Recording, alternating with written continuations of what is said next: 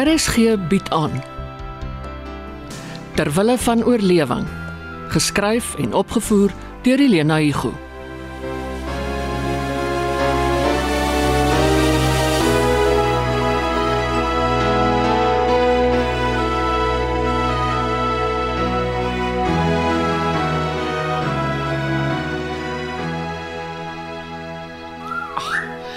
Wat ek nou nodig het is 'n lekker koppie tee. Hallo Polly, ons is terug. Ons is terug. Koppie krap, koppie krap. Ou nooi se slim voeltjie. Hy is nie gewoond daaraan dat ons hom die hele oggend alleen laat nie.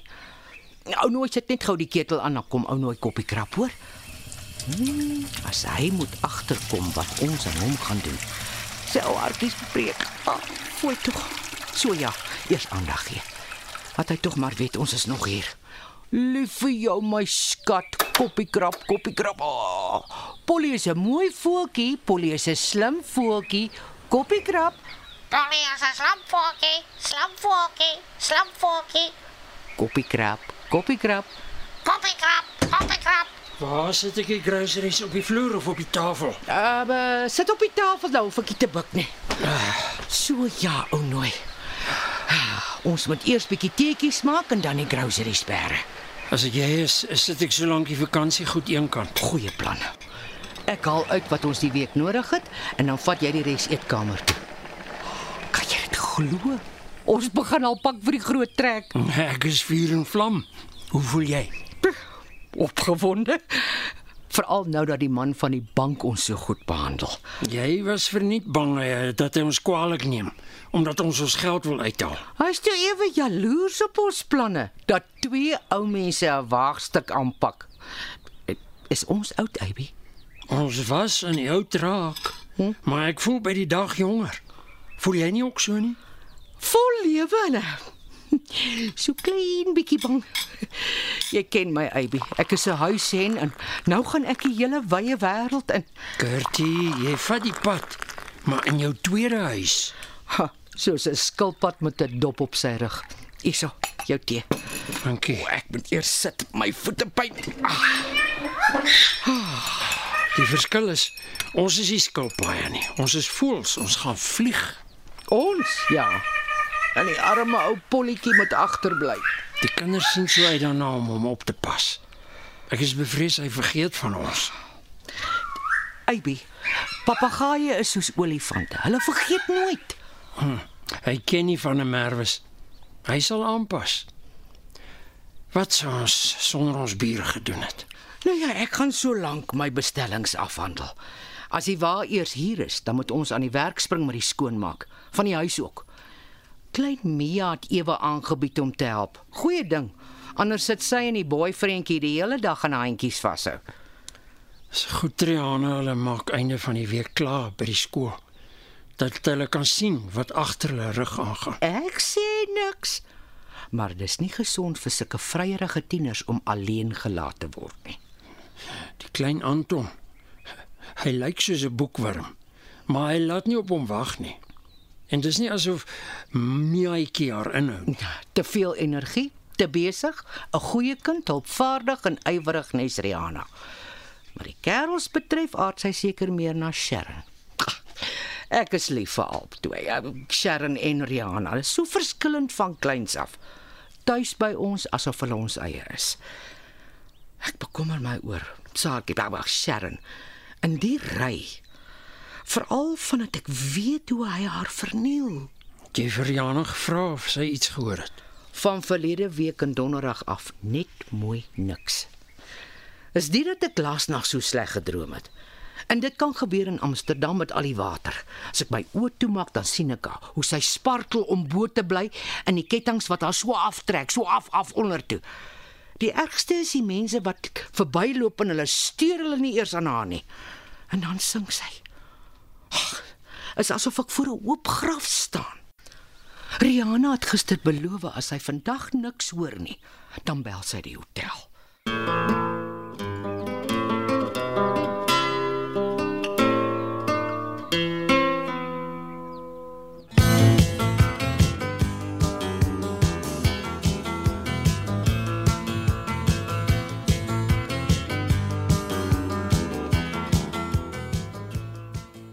Dis stil so sonder die kinders. Stilte voor die storm van 'n vakansie tuis. Sê nou dit was ons wat so pas 'n uh, luukse motorwoonwa gekoop het. Waar sou ons volgende week gewees het? Op pad Durban toe. Of Kaap toe, ek weet nie. Nee, nee, nie so haastig nie. Ons sou iewers oorgestaan het. Met ons kinders wat al in Bloemfontein begin, die een wat eerste die see sien, kry R10. Dis op pad Kaap toe.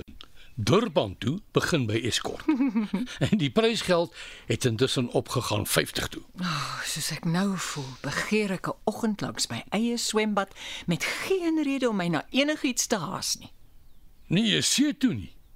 Ag, gee asseblief daai smeer goed aan. Ek is moeg gewerk. En ek het my berus, ons bly tuis. Die kompetisie is buitendien ook hangende. Jou smeer goed? Ah, Wie jy kaas sê? Ja, dankie. Ja, kaas is lekker. Wanneer laas het ons botter gehad? Ons kan deesdae skaars margarine bekostig.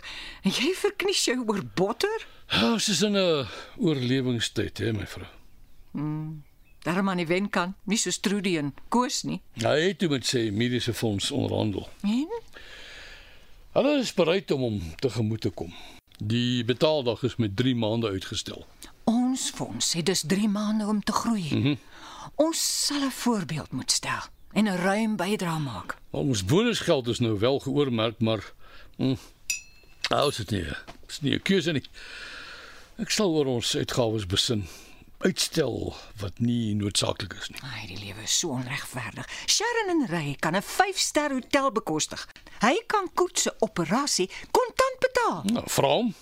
Ek waag dit net om te hoor watter verskoning hy die keer uitgedink het. Ja, hy sal sê Amsterdam het hom te veel gekos. 12000 rand vir een dag.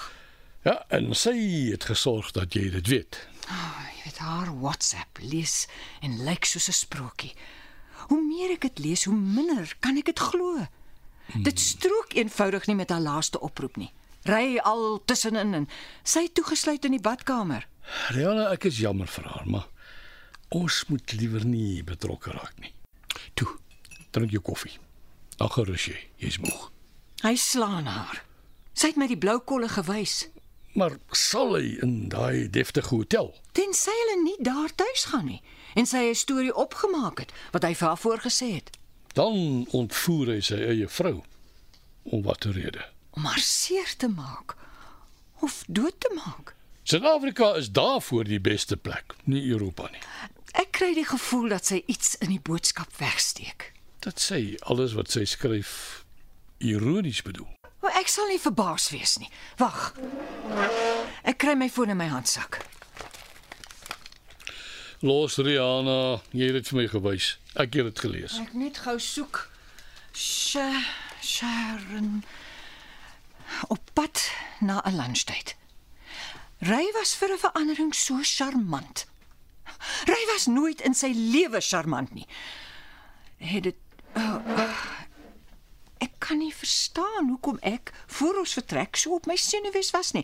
Alles het goed verloop, die vlug en so aan. So aan? Klink vir my heeltemal normaal. Wat hoor jy in hierdie sin? Alles het goed verloop. Die vlug en so aan. Niks. Mense praat so. Maar jy was nie by toe sy gebel het nie. Sy het my om vergifnis gevra asof asof sy pad is na haar dood toe. Ja?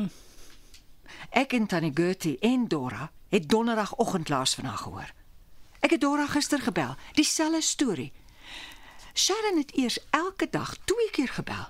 Nou WhatsApp sy nie eers nie. OK. Sy antwoord ook nie Dora se boodskappe nie. Kyk hier. Dora laat weet dit gaan goed met Fifi. Wees gerus, als onder beheer. Oh, miskien is hulle vir die naweek na een of ander plek toe waar nie selfoonsein is nie, eiland of so. Fifi is soos haar eie kind. Sy los die hondjie net by Dora as hulle oor see gaan. En dan bel sy knaand. Dora sê dis die eerste keer dat sy haar skielik nie meer oor Fifi bekommer nie. Kalmeer, Rihanna. Dis haar ou lady. Gaan weg en raak net stil. Die keer pla dit my oor die manier hoe sy gegroet het. Ja, sy het al op 'n kol glad nie gegroet nie. As ek teen vanaand nie van haar hoor nie, bel ek die Waldorf. Al kos dit my R100 vir elke 3 minute. Joe! Die deur is gesluit. Ja, is dit die Gertie. Mm. Uh, ek sal gepak. Middag julle. Rihanna, ek kom net gou inloer. Ag, tannie Gertie, kom sit. Ja. En toe is jy huis waar al afgelewer. My goeieste. Nou het jy vir my sal hulle hom nou bring of moet ons hom gaan haal? Ek het nog nie eers so ver gedink nie. ABC die geld moet eers deurkom. Dit dit kan daar neem. Eet julle? Die kinders is nie hier nie. Toe maak ons sommer 'n toebroodjie. Dan ek gou dit dan gesels julle. Ek het 'n uh, werkie wat ek in die studeerkamer moet gaan doen. Verskoon my. Ja. Ek wil nou nie lastig wees nie. Las sy. Tannie is nie lastig nie. Koffie? Nee nee nee, dankie. Ek het 'n uur gelede gedrink. Miskien vir jou. Nou, hier's myne. My kind, jy lyk moeg. Die einde van die kwartaal haal ons nou in. En ek bekommer my oor Sharon. Dis oor haar dat ek hier is.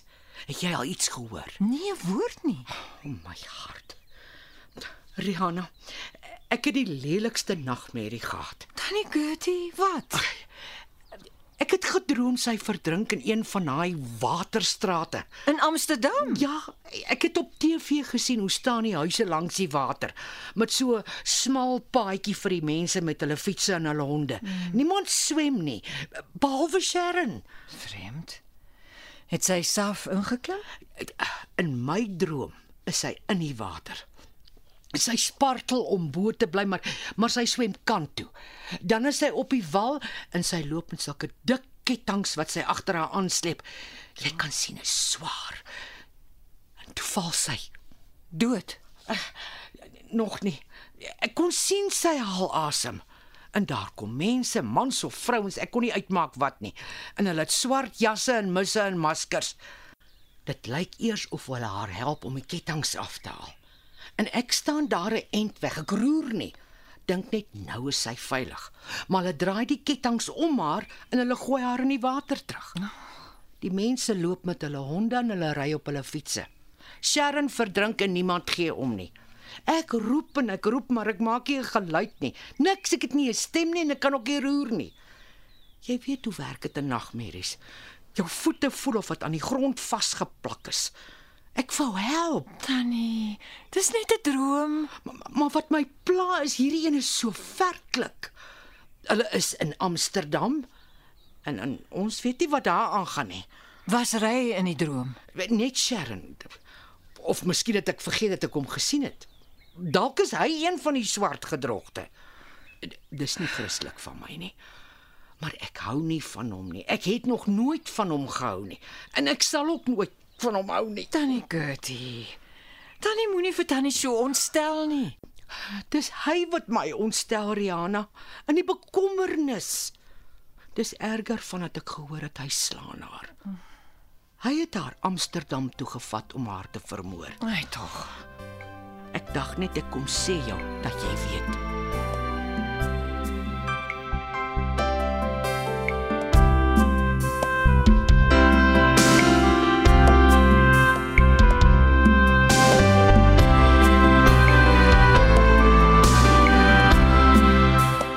Terwille van oorlewing word in Johannesburg opgevoer onder spelleiding van Helena Hugo. Die tegniese span is Bongie Thomas en Patrick Monana.